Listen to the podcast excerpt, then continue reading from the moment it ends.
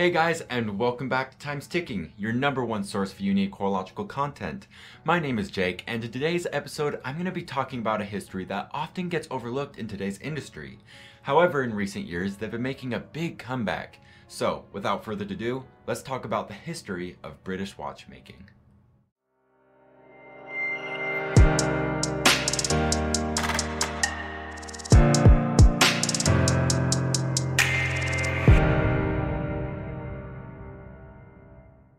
While in today's time, we are mostly familiar with the quality of Swiss watches. However, back in the 1800s, this wasn't at all the case.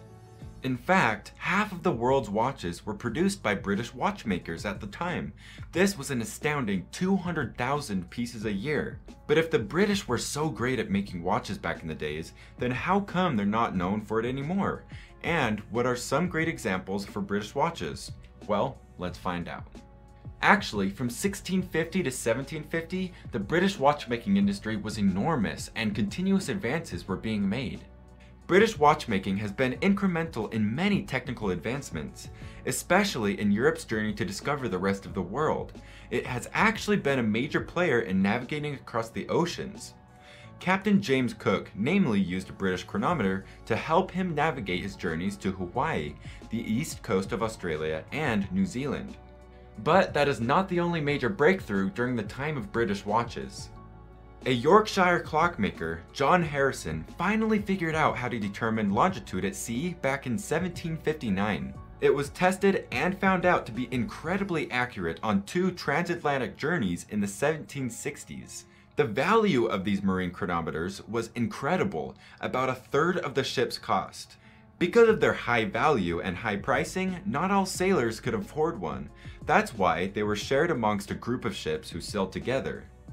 Unfortunately, the 200,000 British watches made per year in the 1800s had dropped to merely 100,000 only a century later. And no, this is not because the British simply did not care anymore or had dropped the craft of making pristine watches. It actually has to do with Henry Ford.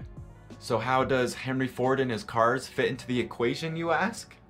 Well, both the United States and Switzerland were more engaged into mass producing, using the Ford car manufacturing process as an example. Moreover, the United Kingdom were getting involved in multiple wars, meaning the skills of the watchmakers were actively being used for the creation and development of weaponry and other war machines.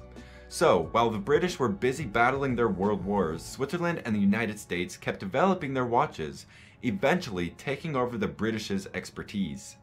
The British watchmaking actually made a small comeback after the end of World War II. However, when quartz came, this was quickly crushed. However, the British innovations in clockmaking are still astounding, with some innovations still being used in today's watches, this includes innovations from Thomas Tompion, George Graham, and Thomas Mudge. So, now that we know the history behind British watchmaking, it's time to discuss the notable and famous brands that we still know today, because Switzerland isn't the only one who can make high quality watches. In fact, the British watchmaking industry is growing again, being described as energetic. So, perhaps we will be seeing much more British watches in the years to come. Let's look at the three most prominent British watch brands that we know today. Roger Smith. These mechanical watches are handmade by one of George Daniel's proteges. And if you don't know who George Daniel is, he is actively known as the 20th century's greatest watchmaker. These watches are then also made in the master's old workshop, and they are of incredible quality. There is a waiting list of over two years as the brand only produces 10 watches every year. The second brand is Loomes & Co a typically British watch brand founded by Robert Loomes. Using components from local producers, the brand is an expert in making an incredibly British watch, for which they have actually also won an award with their Everest model. The third brand is Vertex. Vertex used to be the official watch brand used to be worn by the British military.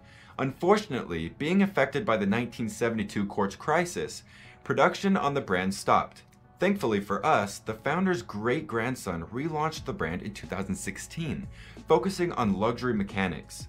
They have most definitely not forgotten where they came from, as they keep producing iconic watches of military grade. These are some incredible watch brands with great backstories. However, the British watchmaking industry is booming with newer brands making their entrance, such as Bremont and Speake-Marin. Both founded in 2002, or Christopher Ward, which was founded in 2004. Or have a look at the G10 model by the Cabot Watch Company, also abbreviated as simply CWC, which is the current watch worn by the British Army. So now we know what is going on in the British watchmaking industry. It's unfortunate that it ended how it did, however with the industry booming again, we might just start to hear more and more about authentic British watches. Thanks so much for watching, and I'll see you guys next time.